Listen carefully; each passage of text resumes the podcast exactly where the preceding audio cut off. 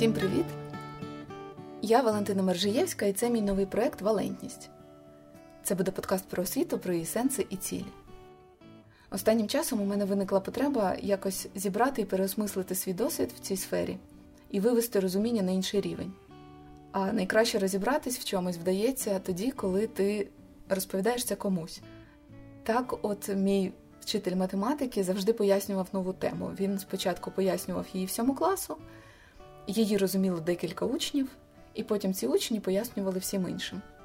І таким чином, розказуючи комусь, як щось влаштовано, сам краще розумієш.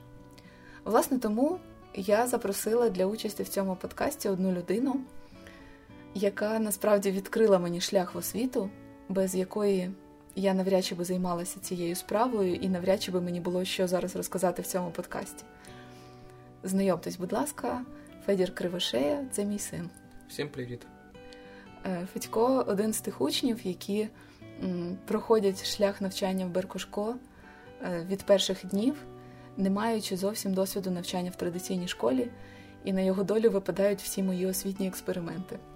Федько, чому ти погодився взяти участь в цьому проєкті? Мені цікаво послухати, тому що е, ми хоч і розмовляємо на цю тему багато.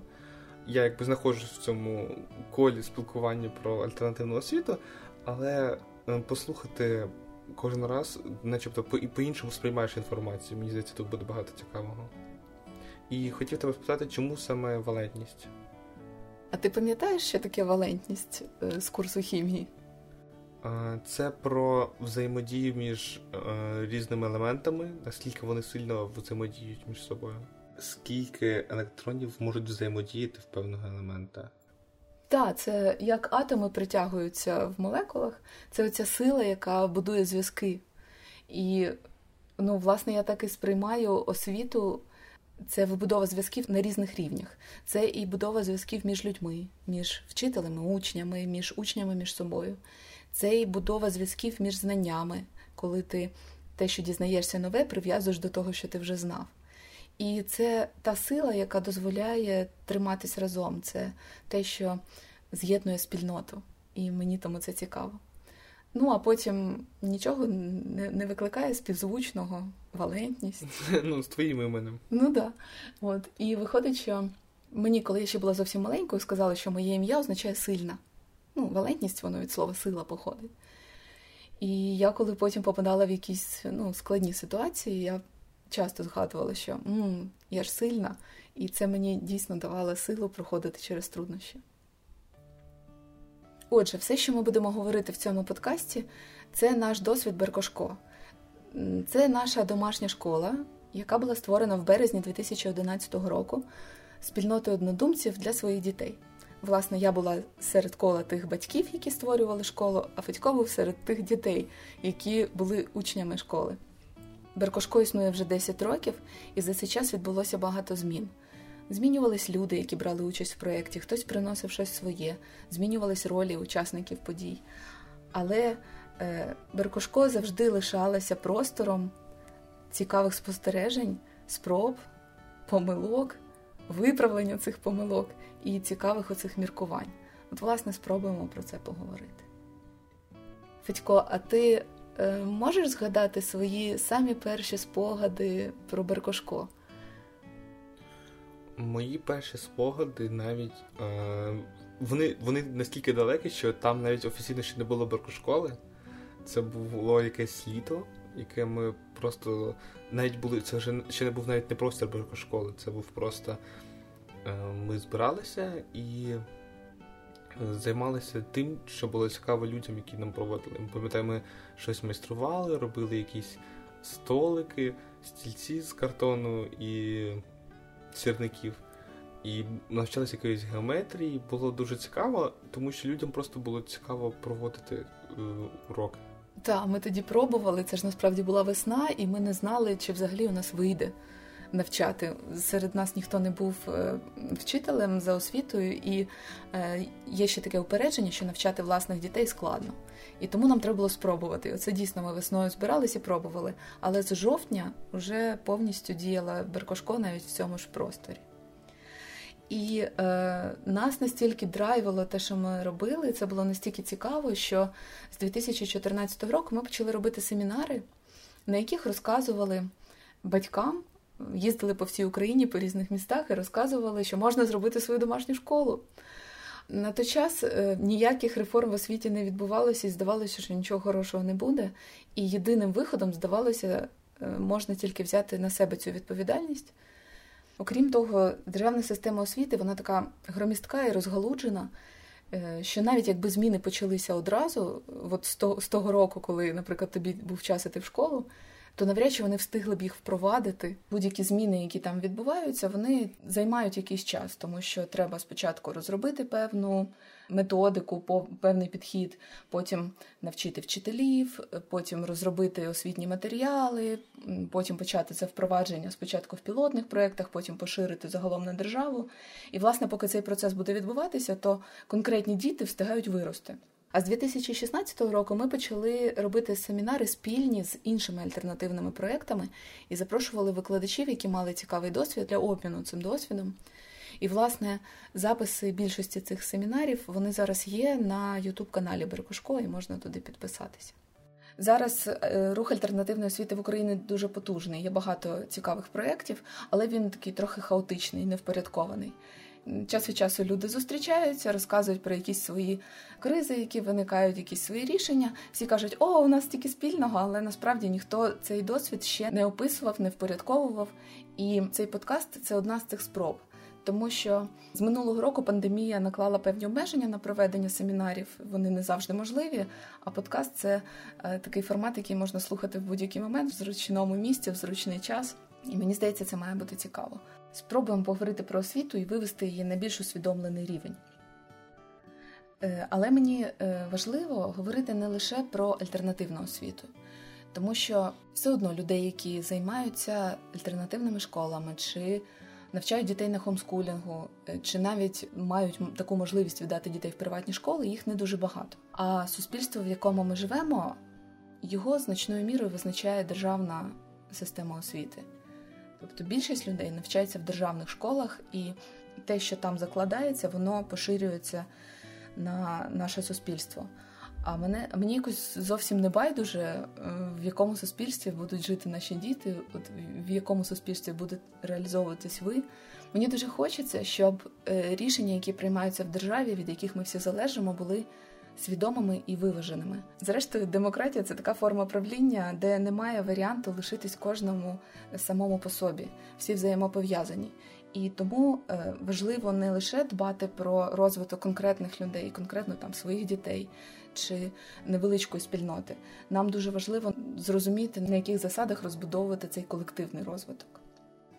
Я от хотів спитати, е, чи легше розбудовувати маленьку групу людей, тобто як одна школа, якийсь колектив, чи можливо це буде робити в масштабах якось державного світу, тому що. Е, як ти сказала на початку, вона йде дуже повільно, тобто вона, якщо їй входять якісь зміни, то вона ну, не може спинитися. Вона і доки повністю перебудують, це буде дуже довго, і діти виростають, як ти сказала. Чи є сенс взагалі тоді виводити на такий рівень, ну тобто освіту? Я думаю, що сенс є саме тому, що ем, ми не можемо все життя прожити в маленькій спільноті. Ми все одно рано чи пізно, от ти зараз закінчив 10 клас, у тебе ще рік в школі. Через рік ти виходиш у відкритий світ, і ти будеш комунікувати з людьми, які вчились в державній системі, і те, як вони звикли взаємодіяти в ній, те, які знання у них є, це все буде визначати і твою взаємодію з ними, розумієш? От і виходить, що е, не можна все життя прожити, е, закрившись в своїй комфортній маленькій спільноті. Більш того, це і не дуже цікаво. Чим більш Е, різноманітний світ навколо тебе, тим прикольніше. Єдине, що мені здається, що не все, що ми ем, можемо проекспериментувати в цьому нашому маленькому колективі, можна е, просто взяти і скопіпостити в велику систему. Мені здається, не все буде працювати. Тому що навіть динаміка групи, коли, наприклад, сидить там 9-12 учнів, це одна взаємодія, а коли в класі 30-40, це зовсім інша. Не може бути такого, щоб всі були однаково залучені. Тобто, значить, і методи, які застосовує вчитель, вони будуть відрізнятися. І навіть ну, от цей момент, коли ми кожен конфлікт, який відбувається в школі, ми можемо сісти і розібрати. Ми можемо зупинити урок. Наприклад, е, якщо я веду там математику умовно і почалась якась сутичка між учнями, я можу зупинити математику і присвятити час тому, щоб розібрати цей конфлікт. А в державній системі це майже неможливо, тому що Ну, по-перше, у вчителя є навчальний план. Він чітко знає, що за цей урок він має вичитати цю тему. І по-друге, це треба окреме вміння. Крім свого предмету, треба ще мати якісь базові такі навички психології, конфліктології, щоб е, не боятись розрулювати ці конфлікти. І у багатьох вчителів цього вміння просто може не бути. Їм треба, перш ніж вимагати від них це, їх треба цьому навчити. От тому мені насправді якраз зараз, мабуть, найбільше цікавить це питання, чи можна наш досвід масштабувати в який спосіб. От цікава твоя думка. Як ти вважаєш, що є самим важливим в Беркошко ну, от для того, щоб вона могла існувати? Ну, от давай так. Якщо зміниться приміщення, наприклад, школа залишиться чи зміниться? Вона залишиться. Залишиться, на приміщення не впливає. Е, чи можуть, е, наприклад, якщо набрати нову групу учнів, ну, наприклад, у нас зараз два класи, а набрати ще групу, буде та сама школа? Ну, для нас, які ми пішли, напевно, ні вже. Але я думаю, що загалом в принципі загалом так. А що е, є ключовим? Напевно, я не знаю, для мене це зв'язок між учнями, вчителями і батьками. Ось це три групи людей. Іноді це можуть бути одні ті ж самі люди в деяких в двох ролях. Але питання в тому, що тут всі знають один одного і на цьому тримаються. Тому мені здається, от якраз це не можна перенести буде на великий масштаб. Тому що не можна налагодити взаємодію такої кількості людей. Дуже багато людей виходить. На мій погляд, зараз самим таким вузьким місцем системи освіти є відсутність таких викладачів, які можуть бути е, гарними носіями знання. І е, з боку батьків також перекладання певної відповідальності. Е, мені здається, що роль батьків для дитини є дуже важливою. Оця допомога, особливо в ранніх класах школи, коли дитині потрібна організація і тайм-менеджмент, і якась допомога в розумінні. І що саме важливе, батьки можуть давати зворотній зв'язок вчителям. Е, от те, що ти казав про тісну взаємодію, дійсно, що можуть зробити батьки? Вчитель дав домашнє завдання, дитина щось зробила, щось не зробила, і батьки можуть сказати, оце завдання взагалі ніяк не зрозуміло. І тоді вчитель може підкоригувати своє викладання. І дійсно, я не знаю, чесно кажучи, е, саму взаємодію, можливо, і можна продумати, як налагодити, зробити якісь там зустрічі, якийсь зворотній зв'язок. Це все можливо і можна. А от де взяти вдосталь вчителів? Які будуть обізнані в своєму предметі і будуть викладати, я поки не маю такої відповіді. У мене взагалі є задумки багатьох тем, яких я хотіла би торкнутися в цьому подкасті, е, тому що вже накопичилось багато цікавого досвіду, але, е, чесно кажучи, мені б хотілося його зробити таким більш інтерактивним для того, щоб е, це було була не тільки моє бажання розповісти, а щоб воно відповідало запиту слухачів. Тому я хочу сподіваюся, що що слухачі будуть ставити багато своїх запитань і, відповідаючи на них, обговорюючи це з тобою, як з безпосереднім учасником подій, ми зможемо давати ці відповіді. І е, одразу зареєструвала Patreon, тому що Patreon – це така цікава платформа. Вона з одного боку дозволяє слухачам підтримувати той проект, який є цікавим. А фінансова підтримка це завжди дає більші можливості тому що як будь-яка робота це потребує і часових, і фінансових можливостей. От. А з другого боку, якраз це може дозволити зробити цей подкаст спільним проєктом. І кожен з слухачів може м, давати свої пропозиції, якось впливати на контент. І це може бути цікаво. Окрім того, на Патреоні можна викладати, крім аудіо, там різноманітні схемки, посилання корисні чи відосики, які не вміщаються в аудіоформат, тобто те, що не можна проговорити, але можна показати. І наразі мене зараз не дуже цікавлять конкретні методики викладання конкретних предметів, і навіть ну, не зміст освіти, а те, що називається філософія освіти. Це навіщо воно взагалі, е, як це все влаштовано, е, що нам дає, яке місце освіти в нашому житті. От мені цікаво твій погляд, е, освіта взагалі. Навіщо це? Я підозрюю, що ти задаси це питання. Насправді для мене освіта це, напевно, як дорога. Я навіть не знаю, е, завжди кажуть, дорога в майбутнє, освіта. Но для мене це трохи інше. Це не дорога в майбутнє, це просто знайомство з багатьма іншими людьми і набування дуже корисних навичків. Тому що освіта це не тільки школа, університет. Для мене освіта це, в принципі, все, що ти навчаєшся по життю. І вона є скрізь. Просто Люд, є люди, які стараються вчитися, е, а є люди, які просто не хочуть цього робити і вони не розвиваються. А навіщо це потрібно? Е, тому що коли ти розвиваєшся, як в еволюції організм стає все складнішим, е, більш продуманим, то людина стає більш цікавою. Ну, тобто, з обізнаними людьми набагато цікавіше розмовляти, вони більше знають, і у них цікавіші погляди на життя. Мені подобається ця відповідь. І ти знаєш, мені здається, якраз одним з таких важливих питань, про які варто подумати, є роль вчителя, тому що е, вона може бути дуже різною. І саме формат взаємодії вчителя з учнями е, він і визначає, як буде розбудована вся система. Подивись навіть, як розташований клас. Е, може бути заняття, коли вчитель стоїть чи сидить, а напроти нього рядочками сидять учні. І другий варіант, коли, наприклад, всі сідають в коло. І динаміка дуже різна, і взаємодія різна. У тебе було таке, що ти сидів в колі і сидів за партами напроти вчителя? Угу, Можеш так. Е, розказати, як ти почуваєшся, коли сидиш за партами в рядочках і коли в колі? Е, за партами в рядочках е, звучить систематично, воно виглядає так, і вчитель, начебто, є головним в класі. От воно відчувається так.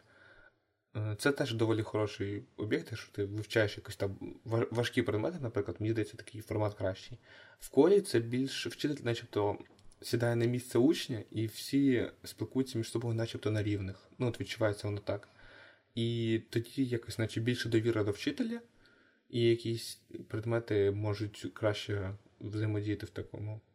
Угу. Да, от мені здається, Е, що з вчителем можуть бути дуже різні стосунки. Може бути така просто передача знань від вчителя до учня, він просто розказує все, що він знає. Може бути варіант якби командної роботи, коли вони всі учні і вчитель разом ніби створюють щось спільне. А може бути це взагалі варіант таких майже дружніх стосунків. І це все зовсім різні е, формати навчання. І мені здається, деякі з них підходять для такої великої системи освіти, а деякі можливі тільки індивідуально. Хочу тобі розказати одну цікаву схемку. Ось вона тут намальована. Я нашим патронам на патреоні її викладу, а слухачам просто спробую писати словами. Е, мені дуже допомогло свого часу зрозуміти про суть освіти, коли я почала думати, а кому вона потрібна, хто зацікавлений. І ось, наприклад, е, одним з поглядів на освіту є те, що зацікавлена держава. Ну от, якщо ми говоримо про державну систему освіти, то держава є замовником.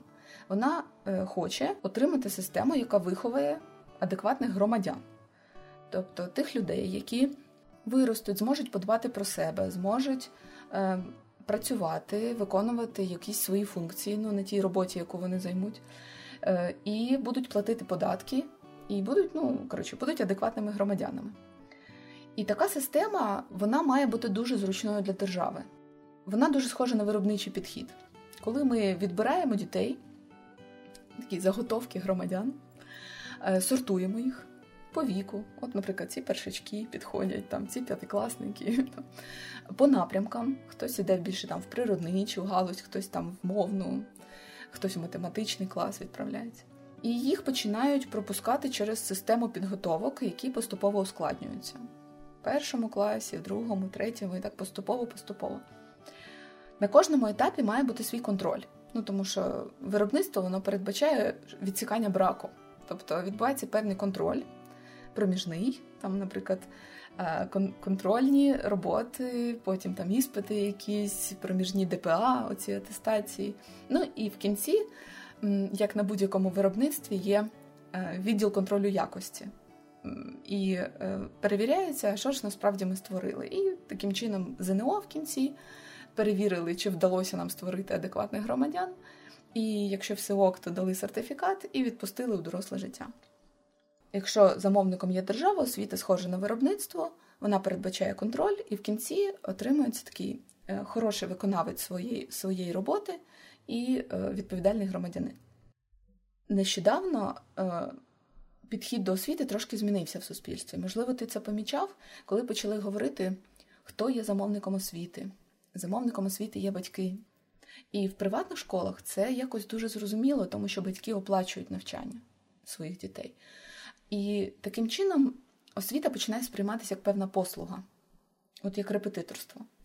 Коли батьки заплатили гроші, вони хочуть отримати послугу певної якості, у них є певні вимоги, що вони хочуть отримати для своїх дітей.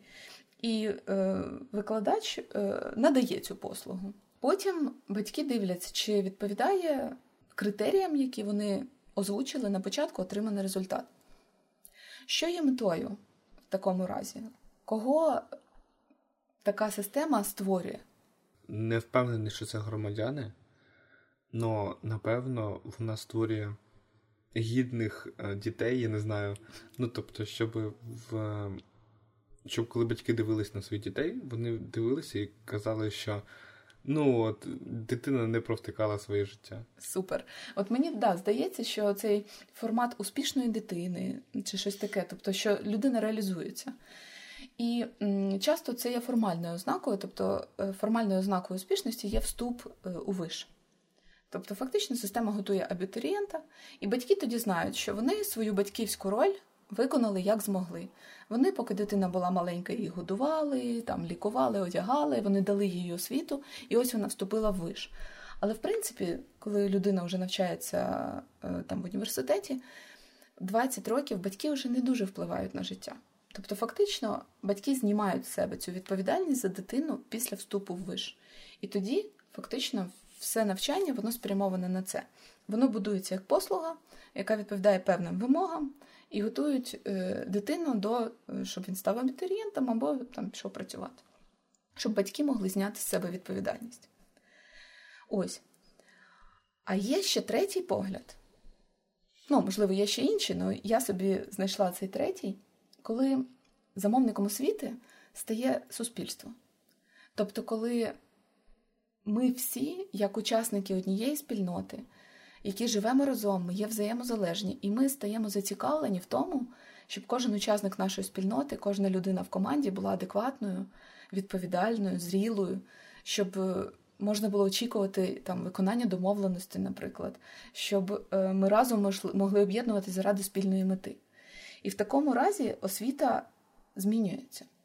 Тоді її не можна сприймати ні як послугу, ні як виробництво. Це має бути така дуже тягла історія розвитку кожної людини. Тоді з'являється і індивідуальний підхід, тому що є усвідомлення, що всі різні, і з'являється розуміння, що це має бути освіта впродовж життя.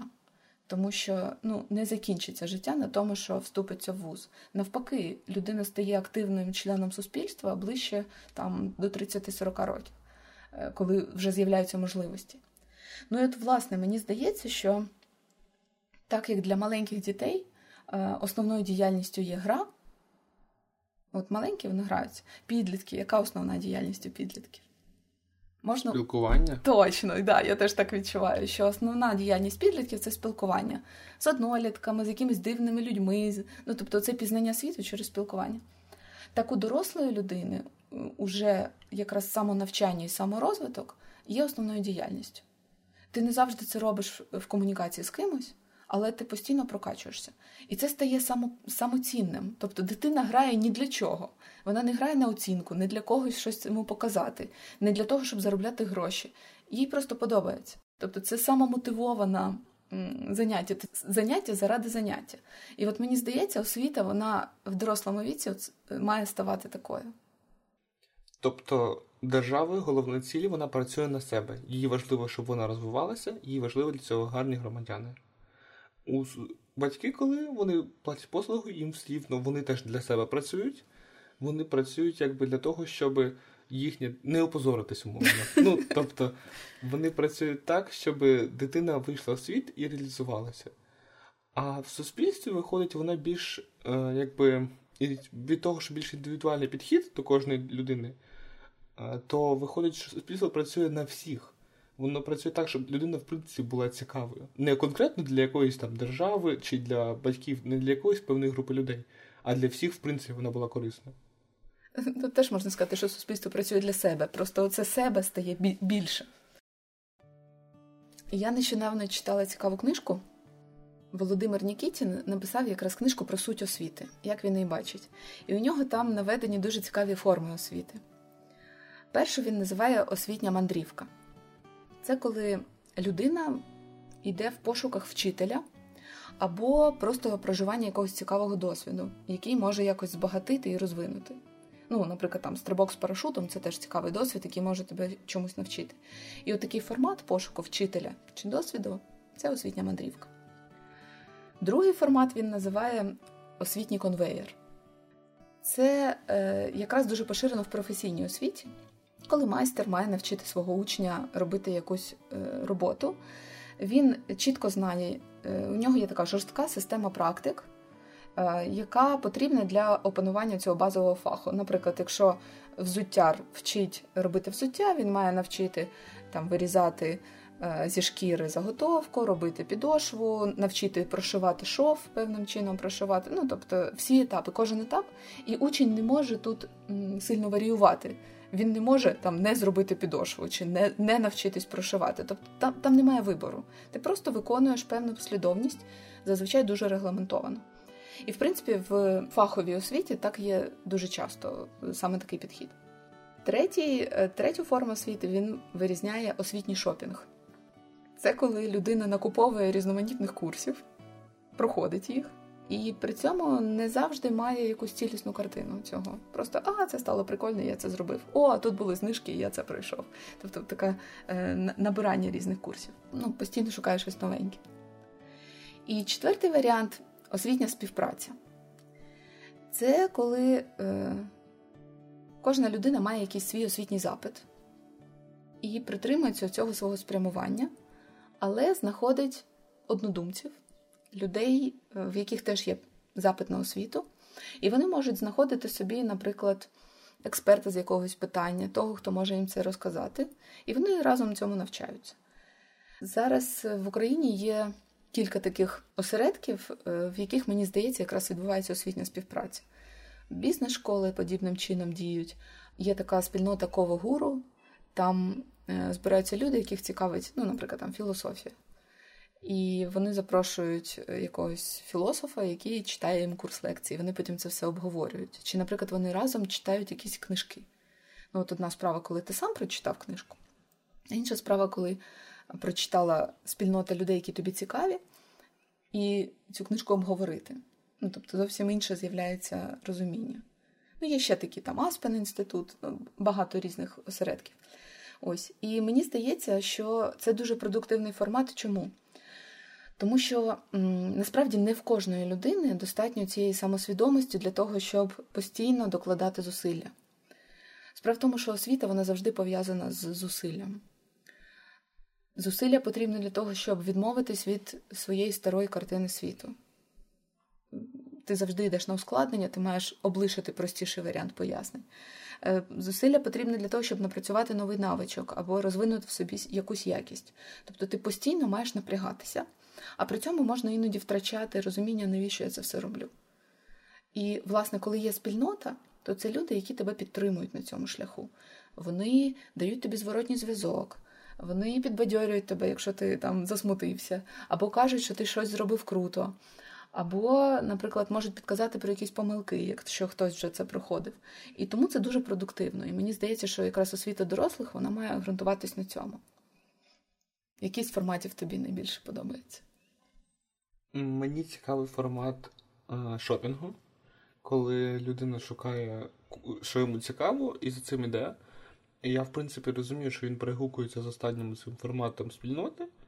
Е, люди, які шукали поодинці, вони просто об'єднуються і е, продовжують шукати вже разом те, що їм цікаво. Угу. А як тобі здається, на що більше схожа з цих варіантів беркошкільна організація? Я не впевнений, напевно, на останній. Хоча е, у нас немає такого, що ми, типу, запрошуємо людей. Ну, у нас немає такого у нас є план якийсь, який ми проходимо. Тому, напевно, е, мені здається, що освіта, коли шукаєш курси, чи от коли коли люди об'єднуються в групи, вона менш вона більш хаотична. Тобто людям от стало цікаво це, і вони якимись, е, наче проектами. Це складно спланувати на надовго, Да, бо да. ти не знаєш, що тобі стане цікаво. Тому я не знаю, мені здається, Беркошкола взагалі десь посередині між цими. Та мені теж. Ну насправді я не можу сказати, що ми не шукаємо. Насправді я ж часто спираюсь на ваш інтерес. От пам'ятаєш, як е, запит на право виник. Е, В шкільному курсі тоді не було правознавства, але е, захотілося розібратися в своїх правах. Ми запросили фахівця з права чи там економіка, наприклад. Ви ж у вас же не було атестації з економіки, тобто її немає за навчальною програмою. Але оце бажання розібратися в тому, як, як влаштовано це підприємництво, ринок і це все. І можна сказати, що ми йдемо за запитом. Просто якщо дорослі люди самі со- собі шукають викладачів, то е, для дітей і підлітків е, ну, допомога їхніх дорослих е, все-таки ще потрібна. Взагалі зараз е, шкільна освіта вона переживає таку серйозну кризу і не лише в Україні, а й в світі. Е, тільки саме слово криза, воно так звучить часто як щось погане, хоча насправді це не погано. Це, це не халепа, це не безвихідь, тим більше. Навпаки, це якраз така, такий період, коли ось-ось відбудуться зміни. Ми ніби підбираємось до якогось такого переосмислення, коли всі мають зараз щось зрозуміти і поміняти правила гри, і поміняється якась взаємодія освітня.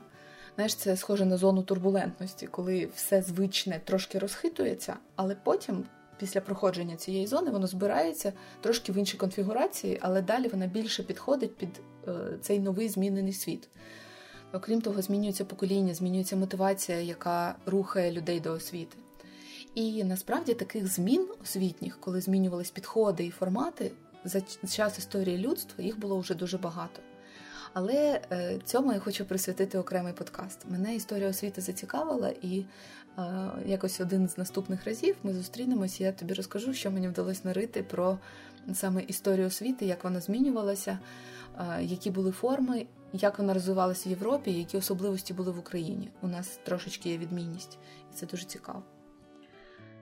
Я правильно розумію, що зараз е, ти говориш про те, що вся освіта в світі, в принципі, переживає такий наче переломний момент, який має щось змінити, який має пристосуватись до цих технологій, які з'явилися в нас, і до, в принципі, переосмислення того, як треба вчитель.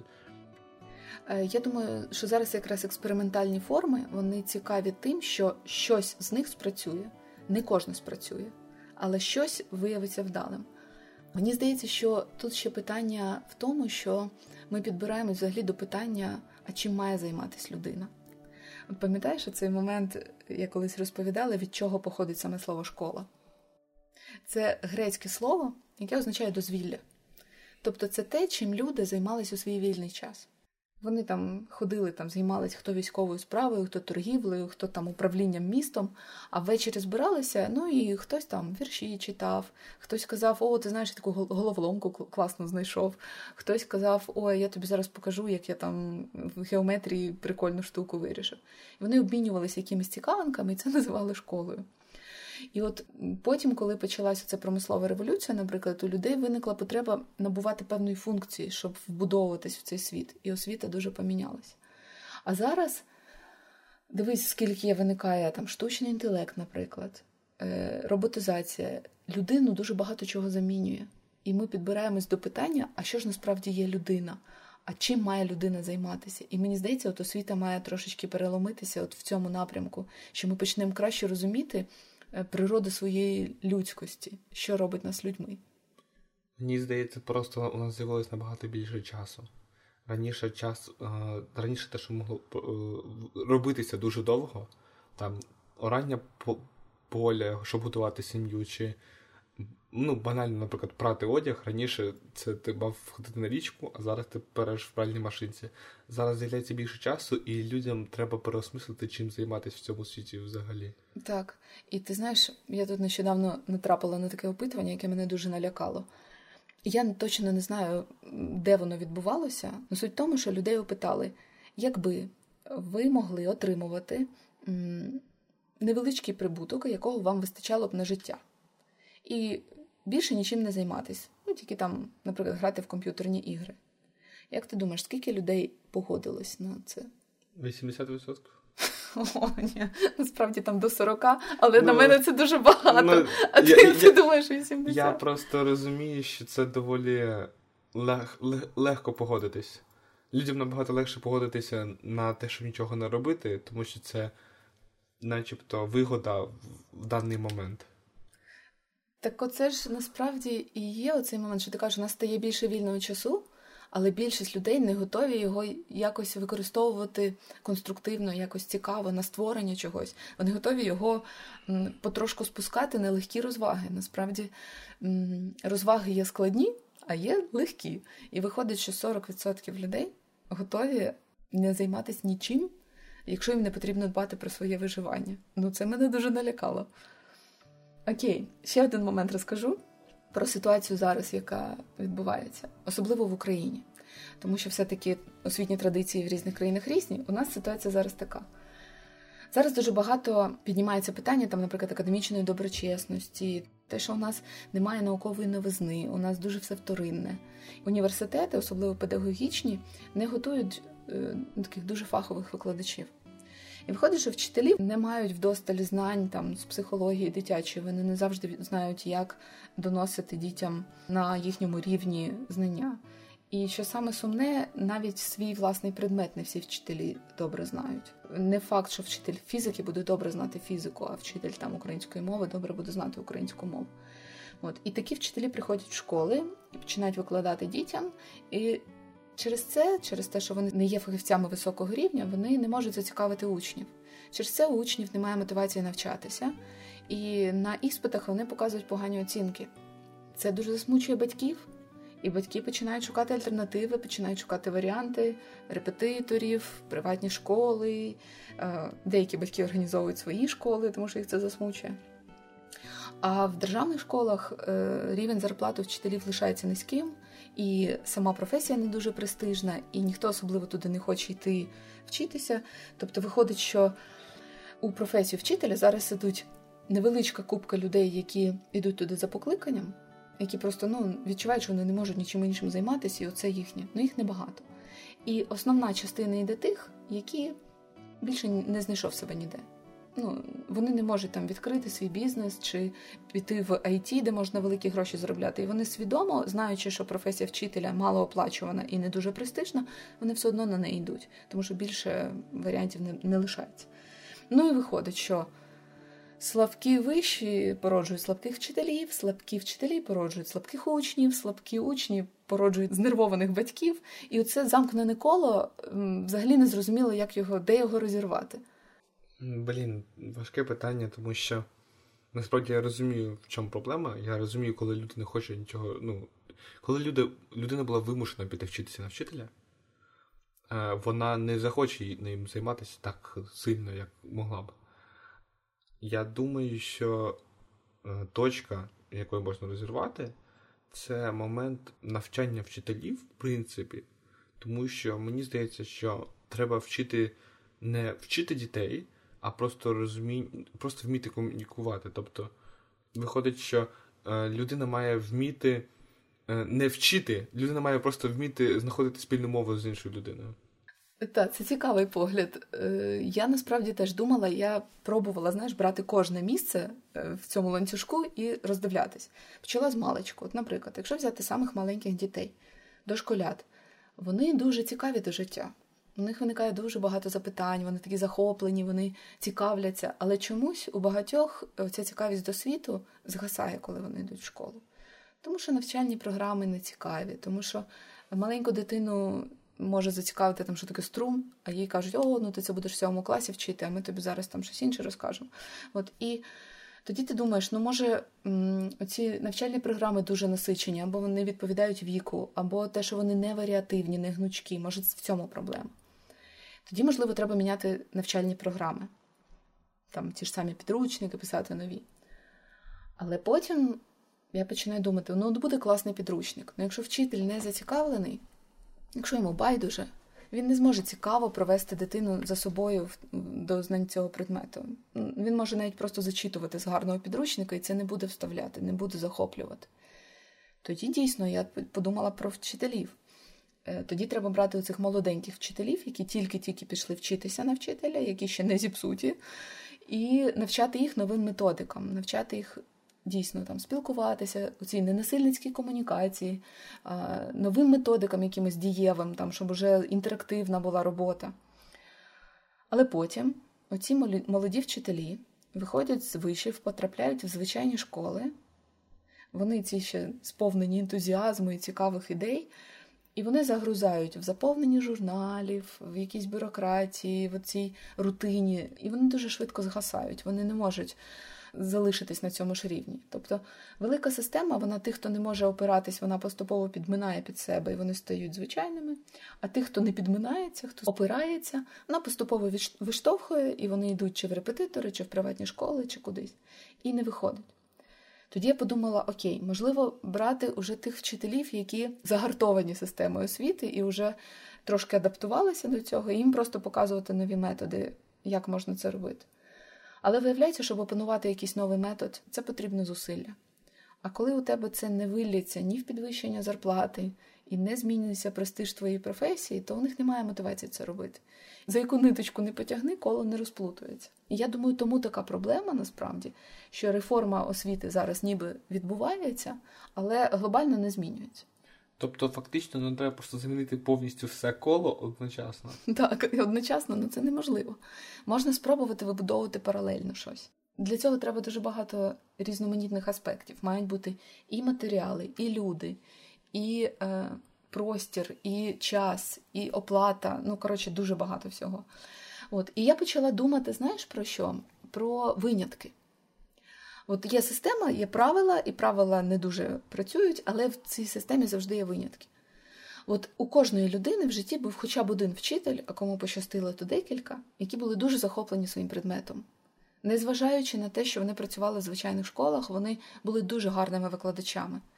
І цих вчителів, як правило, всі згадують потім все життя, навіть якщо сам предмет не знадобився. От людина могла не стати хіміком, взагалі ніколи не чути слово з хімії, але якщо була гарна вчителька хімії, він буде її згадувати з дуже великим захопленням і казати Я любив хімію в школі. Або, е, наприклад, є такі батьки, які е, розуміють, що в школі дитині погано, забирають її на домашнє навчання і організовують такий простір, так вибудовують її навчання, що дитина класно розвивається. В неї є захоплення, є знання, і вона гарно себе почуває. І от я подумала, що оці дорослі люди. Неважливо, в ролі вчителя, чи в ролі батьків, чи так як ми, засновники альтернативних освітніх проєктів, це все дорослі люди, які вже добре усвідомлюють проблеми, які мають відповідальність не чекати, що хтось е, це буде вирішувати за них, і ті, які вже мають ресурси. Тому що це завжди потребує і фінансів, і часу. Ну от, е, щоб робити школу, я звільнилася з попередньої роботи для того, щоб у мене був на цей час. Чи викладач, який класний викладач, він у свій вільний час прокачується, ходить на якісь додаткові курси чи опановує нові методики. Йому за це нічого не можуть не доплачувати, але йому просто цікаво так, він не може по-іншому. От, і я подумала, що починати треба з оцих мотивованих дорослих не з усіх вчителів, не з усіх батьків, а от з цієї, з цієї групи уже мотивованих людей. І вони будуть потихеньку ніби заражати своєю мотивацією інших. Пам'ятаєш, ми нещодавно обговорювали, як допомогти учням в мотивації навчання, і ти ж проговорив, що тебе мотивує, коли поруч хтось починає щось робити. Так, я пам'ятаю, що ми говорили. Дійсно, коли хтось поряд працює, і коли ти бачиш, що у нього з'являються результати, наприклад, ти думаєш, блін, як класно, я б теж так хотів. Тобто з'являється мотивація теж працювати. Ну, от, власне, якраз от про те, як ставати такими дорослими, е, у яких хочеться вчитися, яким є чому навчити, і які знають, як організувати освітнє середовище, от про це я і хочу говорити в цьому подкасті. Е, ну, буде цікаво послухати про історію в першу чергу. Мені цікаво, як вона розвивалася, і цікаво, які методи можливі, щоб дійсно витягувати начебто цих людей з. Е, їхнього середовища, тому що я думаю, що ці люди є скрізь, просто їх треба знайти. Оці люди, які замотивовані. Ну що, Федько, продовжиш зі мною розмову в наступних випусках? Так, да, звичайно, мені мені цікаво послухати, що буде далі. Добре, тоді е, будемо прощатися з нашими слухачами. Підписуйтесь на наші сторінки в соцмережах, е, ставайте патронами на Патреоні, можете одразу залишати свої запитання і ті теми, які вас найбільше цікавлять. В наступному випуску ми поговоримо про історію освіти. Далі нас ще чекає багато цікавих тем. Це був проект Валентність, його перший випуск. З вами були Валентина Мержиєвська і Федір Кривошея. до зустрічі!